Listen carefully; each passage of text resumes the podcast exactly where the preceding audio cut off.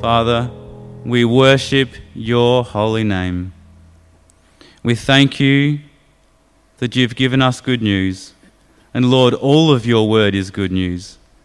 And as we now sit to listen, your word read and preached to us, may your good news bless us all the more. May you prepare our hearts to receive your good news. May it uh, change us all the more for your glory and equip us to follow Jesus more and more every single day. Amen. Reading from Luke chapter 4, verses 14 to 30. Jesus returned to Galilee in the power of the Spirit, and news about him spread through the whole countryside. He was teaching in their synagogues, and everyone praised him. He went to Nazareth, where he had been brought up, and on the Sabbath day he went into the synagogue, as was his custom. He stood up to read, and the scroll of the prophet Isaiah was handed to him. Unrolling it, he found the place where it is written The Spirit of the Lord is on me, because he has anointed me to proclaim good news to the poor. He has sent me to proclaim freedom for the prisoners and recovery of sight for the blind, to set the oppressed free, to proclaim the year of the Lord's favour. Then he rolled up the scroll, gave it back to the attendant, and sat down. The eyes of everyone in the synagogue were fastened on him. He began by saying to them, Today this scripture is fulfilled in your hearing. All spoke well of him and were amazed at the gracious words that came from his lips. Isn't this Joseph's son? They asked. Jesus said to them, Surely you will quote this proverb to me Physician, heal yourself. And you will tell me, Do here in your hometown what we have heard that you did in Capernaum. Truly I tell you, he continued, no prophet is accepted in his hometown. I assure you that there were many widows in Israel in Elijah's time when the sky was shut for three and a half years and there was a severe famine throughout the land. Yet Elijah was not sent to any of them, but to a widow in Zarephath in the region of Sidon.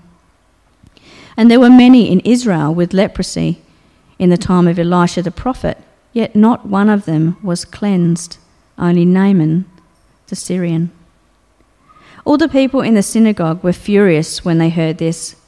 They got up, drove him out of the town, and took him to the brow of the hill on which the town was built in order to throw him off the cliff. But he walked right through the crowd and went on his way. And uh, g'day, everyone. Great to be here and to see you all this morning. Uh, we will get to that um, passage in just a moment. I wanted to share some news, though, um, some sad news that uh, we heard over the weekend. On Friday, um, Ria Van Loon passed away. Now, Ria has been with us just for a short time, but uh, Tim and Tracy. Um, uh, um, uh, Tim is Ria's son. He's been here for a long time, and, and Brian and Ingrid uh, are here with us today as well. And uh, we uh, are saddened by the news of Ria's passing. Um, but we are deeply thankful that she knew the hope of the gospel and is with Jesus now. And so we grieve and with you and uh, comforted with you as well. We, we pray, please pray for uh, the Van Loon and um, Vatstra families uh, as they um, re- respond to that. And so let, let me just pray for them now, and then we'll get into the passage. Uh, gracious God, we thank you so much for the hope of the gospel. We thank you for Ria, that she knew you and she knew the hope of Jesus. Thank you for the short time she was part of our church family here. Uh, our God, we pray that you might please comfort the family and strengthen them in this time. We thank you because of Jesus. We can know for sure, we can know with certainty uh, that Ria is now at home with you and welcomed into your arms. And we thank you for that great hope. Please open each of our eyes just a little bit more and our hearts and our minds to see and to receive and to live in that great hope this day. And uh, we pray that you'll do that now by your Spirit. We depend upon you. We ask by your Spirit, please, that you might be at work in each of us today and right now. And we pray for your glory in Jesus' name. Amen. Well, we are thinking about good news today. Good news. Uh, when, I wonder when the last time you heard news that was just so good, that really thrilled your heart. Maybe you think of uh, a child being born or something like that, or uh, you know, news that just felt so good, you know, you wanted to sing or dance because of it. Um, I really love this photo. I think I've shown it before. Um, it's, I just really love the photo. It's a photo of a man take, dancing in the streets in Sydney. And you know uh, why he's dancing? Anyone? Yeah, yeah, that's right, the end of World War II. Uh, and uh, it's just such a beautiful photo, isn't it? You get the sense of joy and relief that just swept over people uh, when they heard that news of victory, when they heard that news that the war was over. Uh, but that kind of news that gives you that kind of thrill and relief and joy, it's all too rare, isn't it? Um, we know that personally, where we, when we hear painful news, uh, that unexpected phone call or that diagnosis. We know it on a broader scale too, though. Our news cycle, you, you, I mean, you know the news cycle has far more bad news than good, right? I heard this um, mantra during the week if it bleeds, it leads. That's sort of what drives the news, doesn't it? Like, that's. Uh, I checked out the ABC headlines on Friday. Uh, this was the headlines on the ABC uh, website were they had car companies exploiting customer data, a potential deadly virus carried in bats, a story about an assault victim. Uh, there was a, a, there was one sort of human interest story about twin sisters giving birth within minutes of each other. So, um, but that that was kind of about it for good news um, on uh, at that moment. Of course, there's other times, but. But, but and even the best news we hear, isn't it, uh, is, is temporary, though. When we do get, I mean, uh, the end of World War II was not the end of war. Um, our world knows that now as much as ever. Our hearts long for that kind of good news. We long for it, don't we? but it seems in such short supply. It seems in such short supply. Uh, but here's the thing one of the most common ways the Bible talks about Jesus and what he's done is this idea of good news. It came up in the passage, you would have seen it as we read through it. Um, we're reading together through Luke's Gospel this term, if you're just dropping in today and visiting.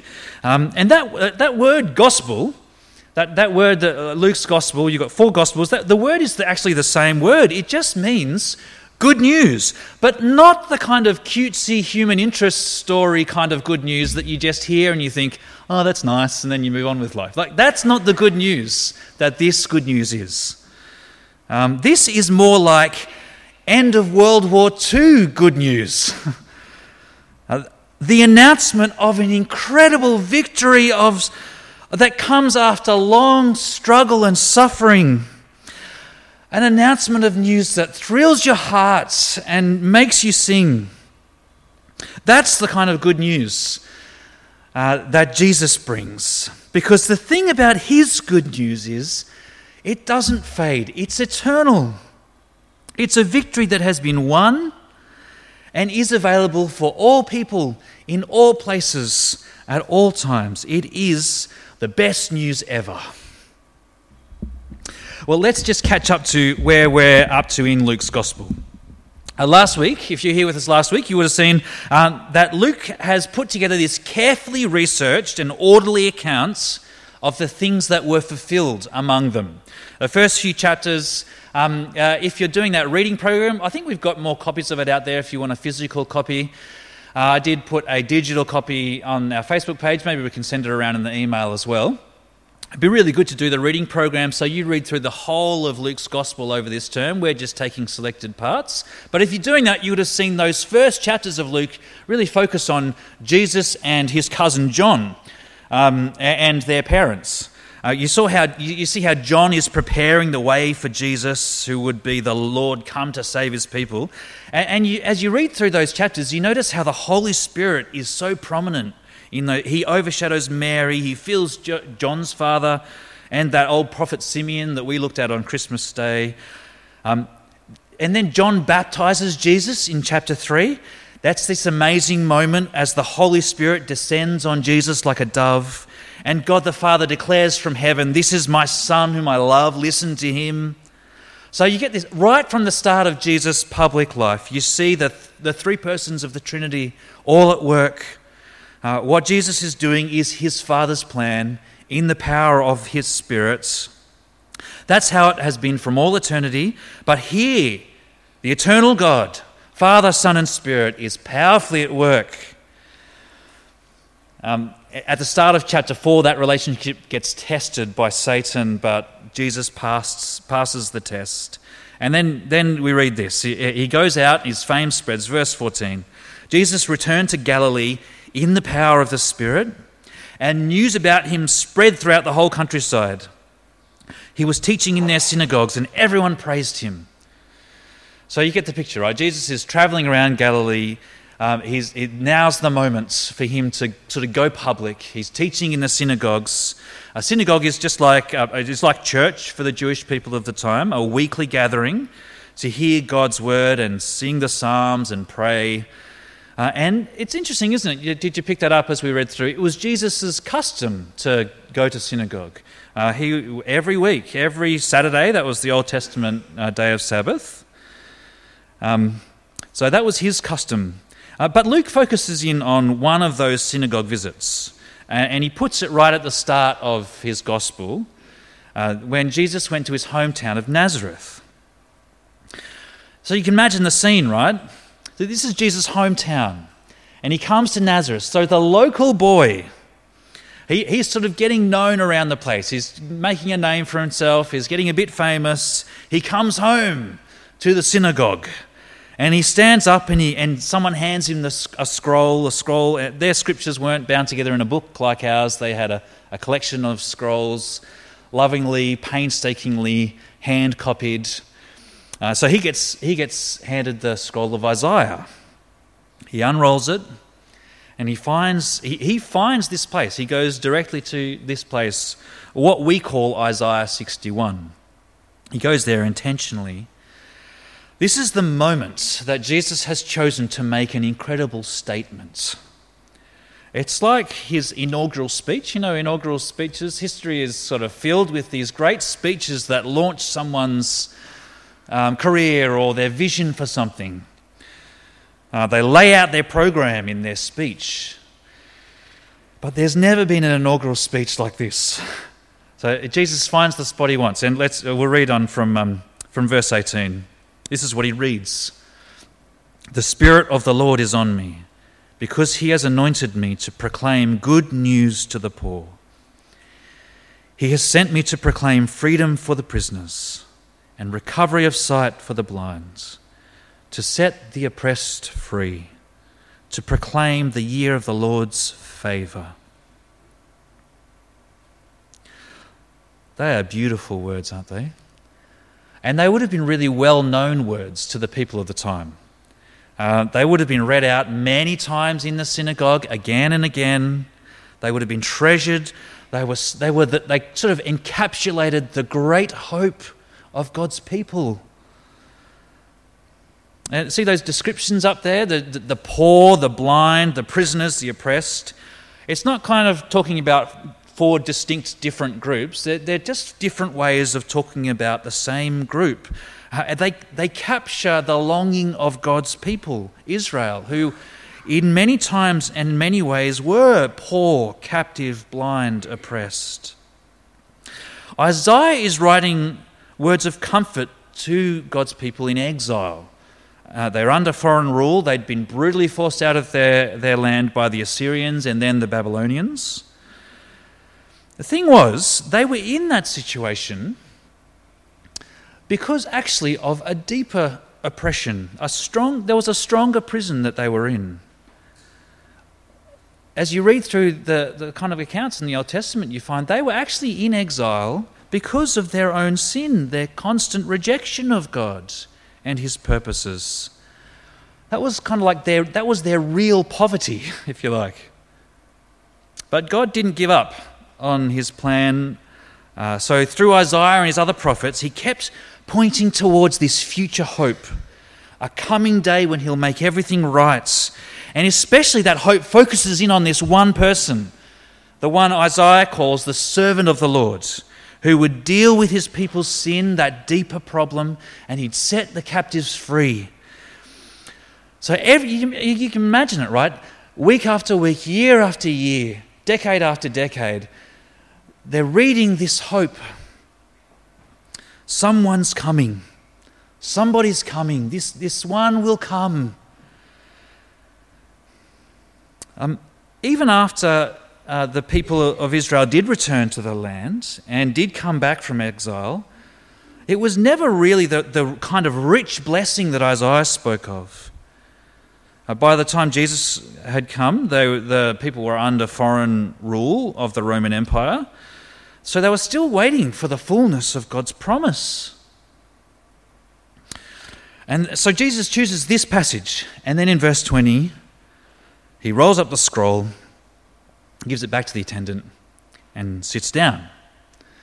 Now, that's not, he, he, it doesn't mean there um, he sat down sort of back with everyone else in the congregation. The, the, the, there would be a seat where the teacher would sit. That was kind of their custom. So that's what you meant to sort of uh, clue onto there. He's sitting down so that he might give his sermon, basically. And, and you read there, the eyes of everyone is fastened, it's a really strong word, it's fastened on him, like they're kind of transfixed. What's he going to say? Uh, you could hear a pin drop. What's this upcoming local boy going to say about Isaiah's words? And then, verse 21, he begins by saying this to them. I mean, what a sermon, right? Like a one sentence sermon. Don't get your hopes up. No, no. Uh, uh, what, is, what does Jesus say? Today, this scripture is fulfilled in your hearing. Wow. They've heard this passage many times. They've heard it read, they've probably heard it taught on, but they've never heard that. Jesus says, Today, in me, right now, this great hope, the hope of Israel, the hope of the world, is fulfilled. I am God's spirit filled servant, God's anointed Messiah. I am the one who will set you free, heal your blindness, who proclaims good news to you poor. I am bringing about the year of God's favor. Nothing that I ever heard is anything like that. And so you can sort of get, I, imagine they're a bit dazzled at this point. They're kind of, uh, the people are gathered, they're hearing this. Uh, in verse 22, it says, They all spoke well of him, that they were amazed at the gracious words coming from his lips. Isn't this Joseph's son? They asked. They're trying to figure him out. Earlier on, everyone was praising him. Here they're amazed, and you kind of sense they're maybe a bit confused, like, what's going on? This is, this is the local lad. They knew Jesus as a kid. It's hard to believe uh, that someone you've seen crawling around in nappies is God's prophet that you need to listen to, let alone the central figure in all history. Like, so you can see they're, they're kind of a bit confused. But look at, but look at the end of Jesus' sermon. Flick down to verse 28 and notice the change that comes over them. So they've gone on this progression, right, from praise to you know amazement, curiosity. Verse 28. Uh, they, they end up being filled with murderous rage, and then they drag him off to a cliff to throw him off. I mean, imagine it, right? Imagine, I won't put myself in the position, imagine a visiting preacher comes, and what he says enrages us so much that we you know, pick up the chairs and start throwing it. We grab him, we take him to one of our cars, and we go in convoy to the Waipinga Cliffs to, to kind of th- throw him off because it, it, what he said has so enraged us. What a scene! I mean, but but they, they don't. I mean, they don't kill Jesus. You can see that they. Um, it, it's not his time yet. With amazing authority, he just walks right through them and on his way. But what was it he said that caused such a a, a switch that brought about such rage that got, got, how could such good news get such a violent reaction? Well, Jesus goes right to their hearts. And I think the issue that he zones in on is who is this good news for? Who are these poor, these prisoners, these oppressed and blind people that Jesus has come for? He's already said some out, amazing, even outrageous stuff. He's made incredible claims about who he is. But it's not until he gets to this point that they really get enraged. He keeps going. He says in verse 23, you might be amazed at what I'm saying, you might be curious, but he kind of he says you don't actually really believe what I'm telling you, what I'm saying, who I am. Um, and here's how I know that. You'll quote this proverb to me Physician, heal yourself. Uh, trying to figure out what that means is a little bit hard, but I think it's probably explained actually by Jesus' next words. Um, Do here in your own hometown what we've heard that you did in Capernaum. In other words, I think they're saying, Prove yourself to us, Jesus. Perform for us.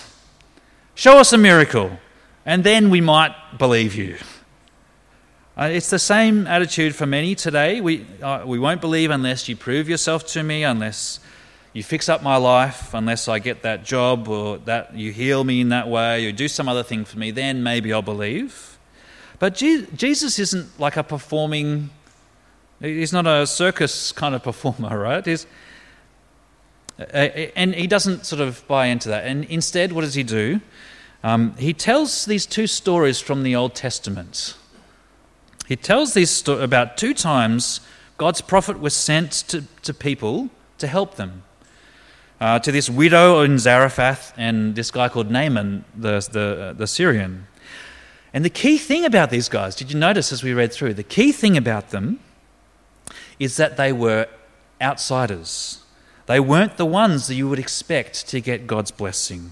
They weren't, they weren't even part of God's people, Israel. So they were, they're the, they were the, the poor in a way. Like they're, they're poor in different ways. The widow was literally poor.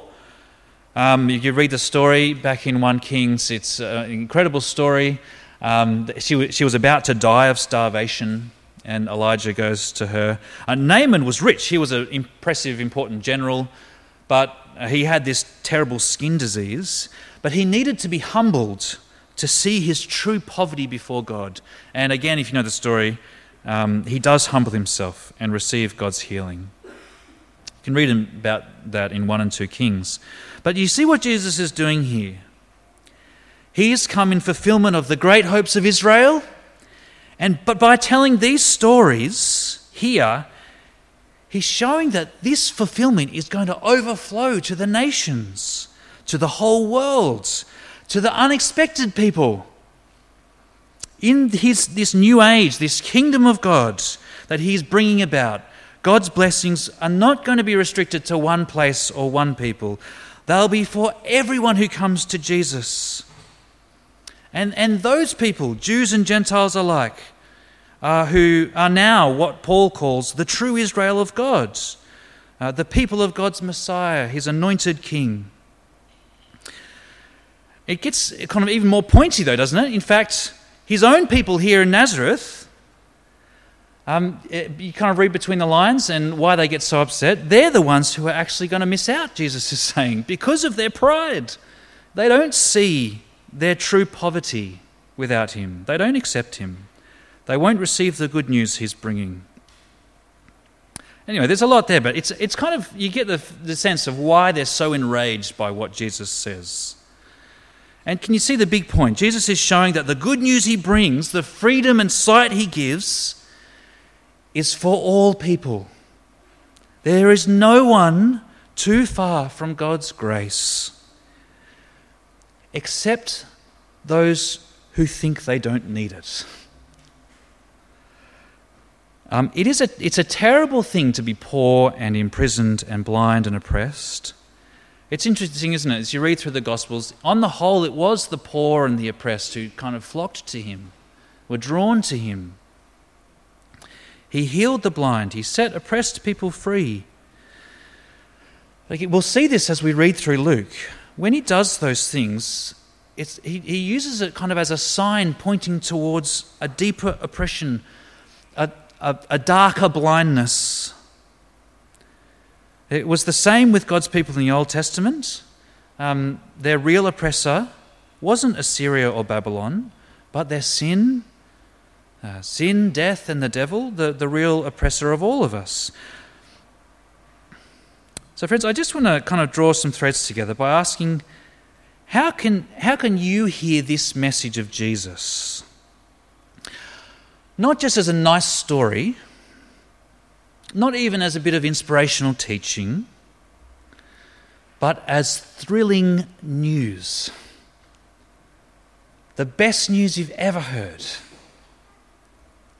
Well, one thing that this passage is bringing out to us is you need to realize that you too are poor and captive and blind and oppressed, and that you need Jesus. Uh, it's possible, it's very possible to be physically rich, free, healthy, but to be poor and blind and oppressed in the things that really matter. Um, there's this striking moment in the book of Revelation. The risen Jesus is giving these messages to his churches, and he, to one of them he says this in Revelation 3, verse 17 You say, I am rich, I've acquired wealth, and do not need a thing. But you do not realize that you are wretched, pitiful, poor, blind, and naked.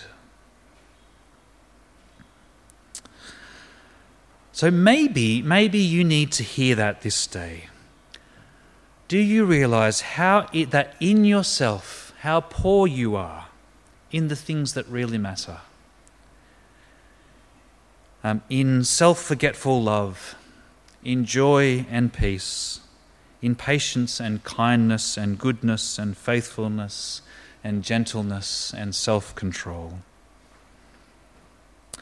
Do you realize how, in your own power, how enslaved you are to your own passions and lusts, uh, or to the grip of the opinions of people around you? Do you realize how blind you are, how little you see?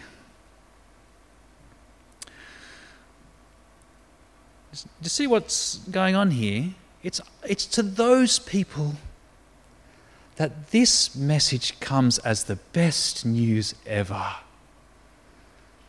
the most liberating and wonderful. It's to those people who see that.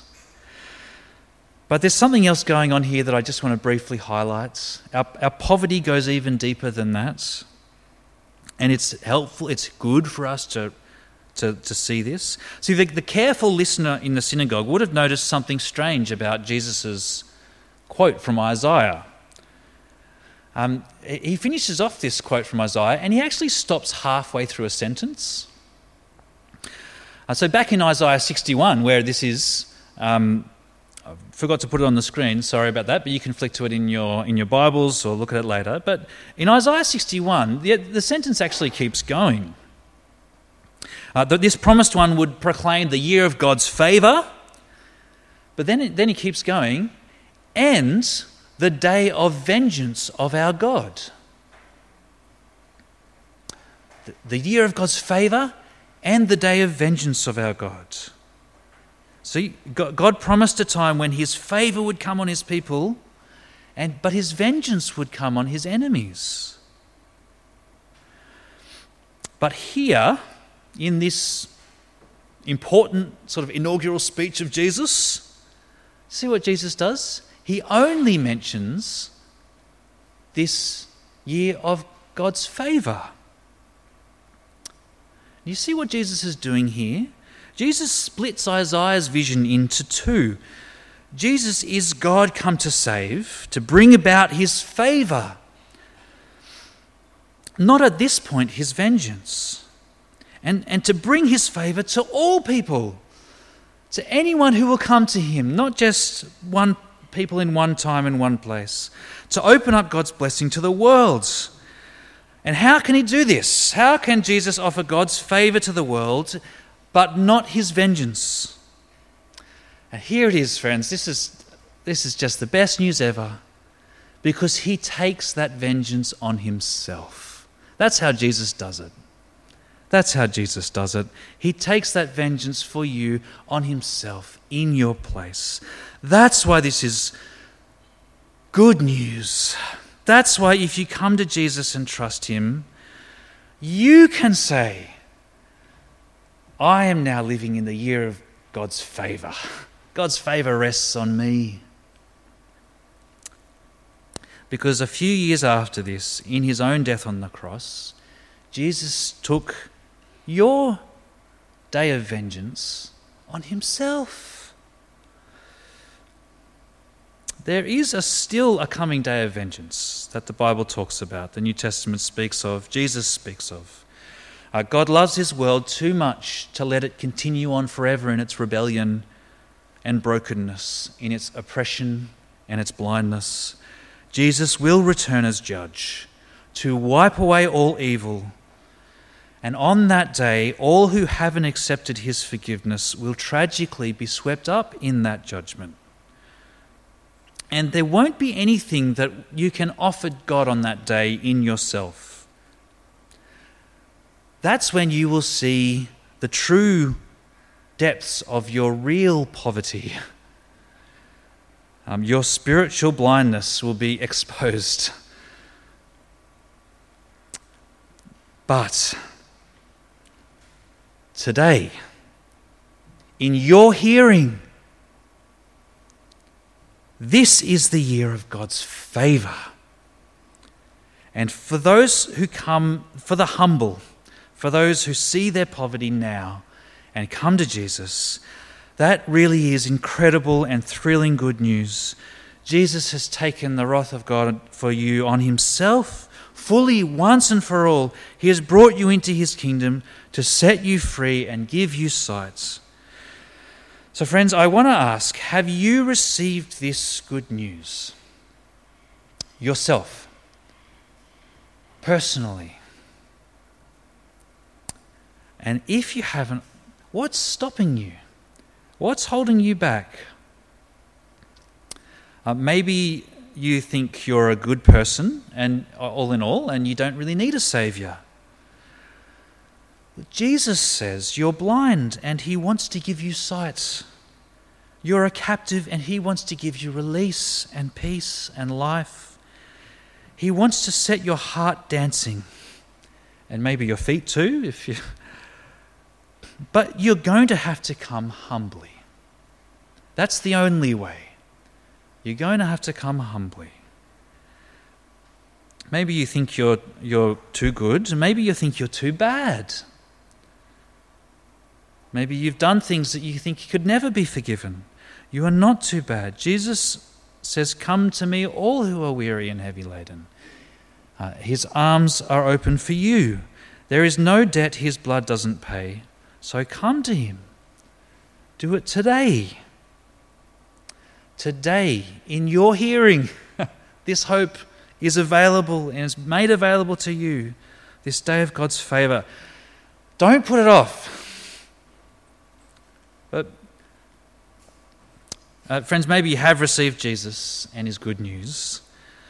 It is so helpful, isn't it, to just be reminded again of how good this news really is how good it is.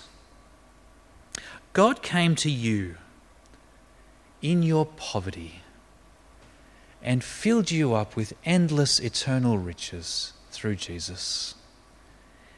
He has set you free and has given you His Spirit. And He wants you to join Him in proclaiming His good news to poor sinners everywhere. Um, the only way you'll do that with a joyful heart and not kind of fearfully or manipulatively is if you know it as good news yourself. Sharing the gospel isn't trying to argue someone to Jesus or force them to believe something terrible. Um, it's more just like one, one beggar sharing with other beggars where to find the bread of life. Because that's what you are if you're in Christ. You're not a moral crusader, you're not a judge, you're not sharing some secret you found because you're so impressive. You're just a beggar, a pauper, same as everyone else, who has found inexhaustible riches in Jesus. And that is that's good news. It is the best news ever. Let's pray. Our God, we pray by the powerful working of your Spirit, you might break down those barriers within each of us that stop us from receiving your gospel as for what it is such wonderful, blindingly joyful good news. Set our hearts to rejoice in and sing about what you have done for us, we pray. Open our minds so that we might see your glory in Jesus Christ. Forgive us for our pride. Keep us from that kind of arrogance that thinks we don't need Jesus. Help us to see the truth about our state before you, but not to stay there, but to move from that to receive your wonderful, wonderful news. And then give us that joy and grace to pass that on to those who will hear it. We pray that many will come under the sound of this good news and receive it and receive life and hope and peace and joy. And we pray it for your glory in Jesus' name. Amen.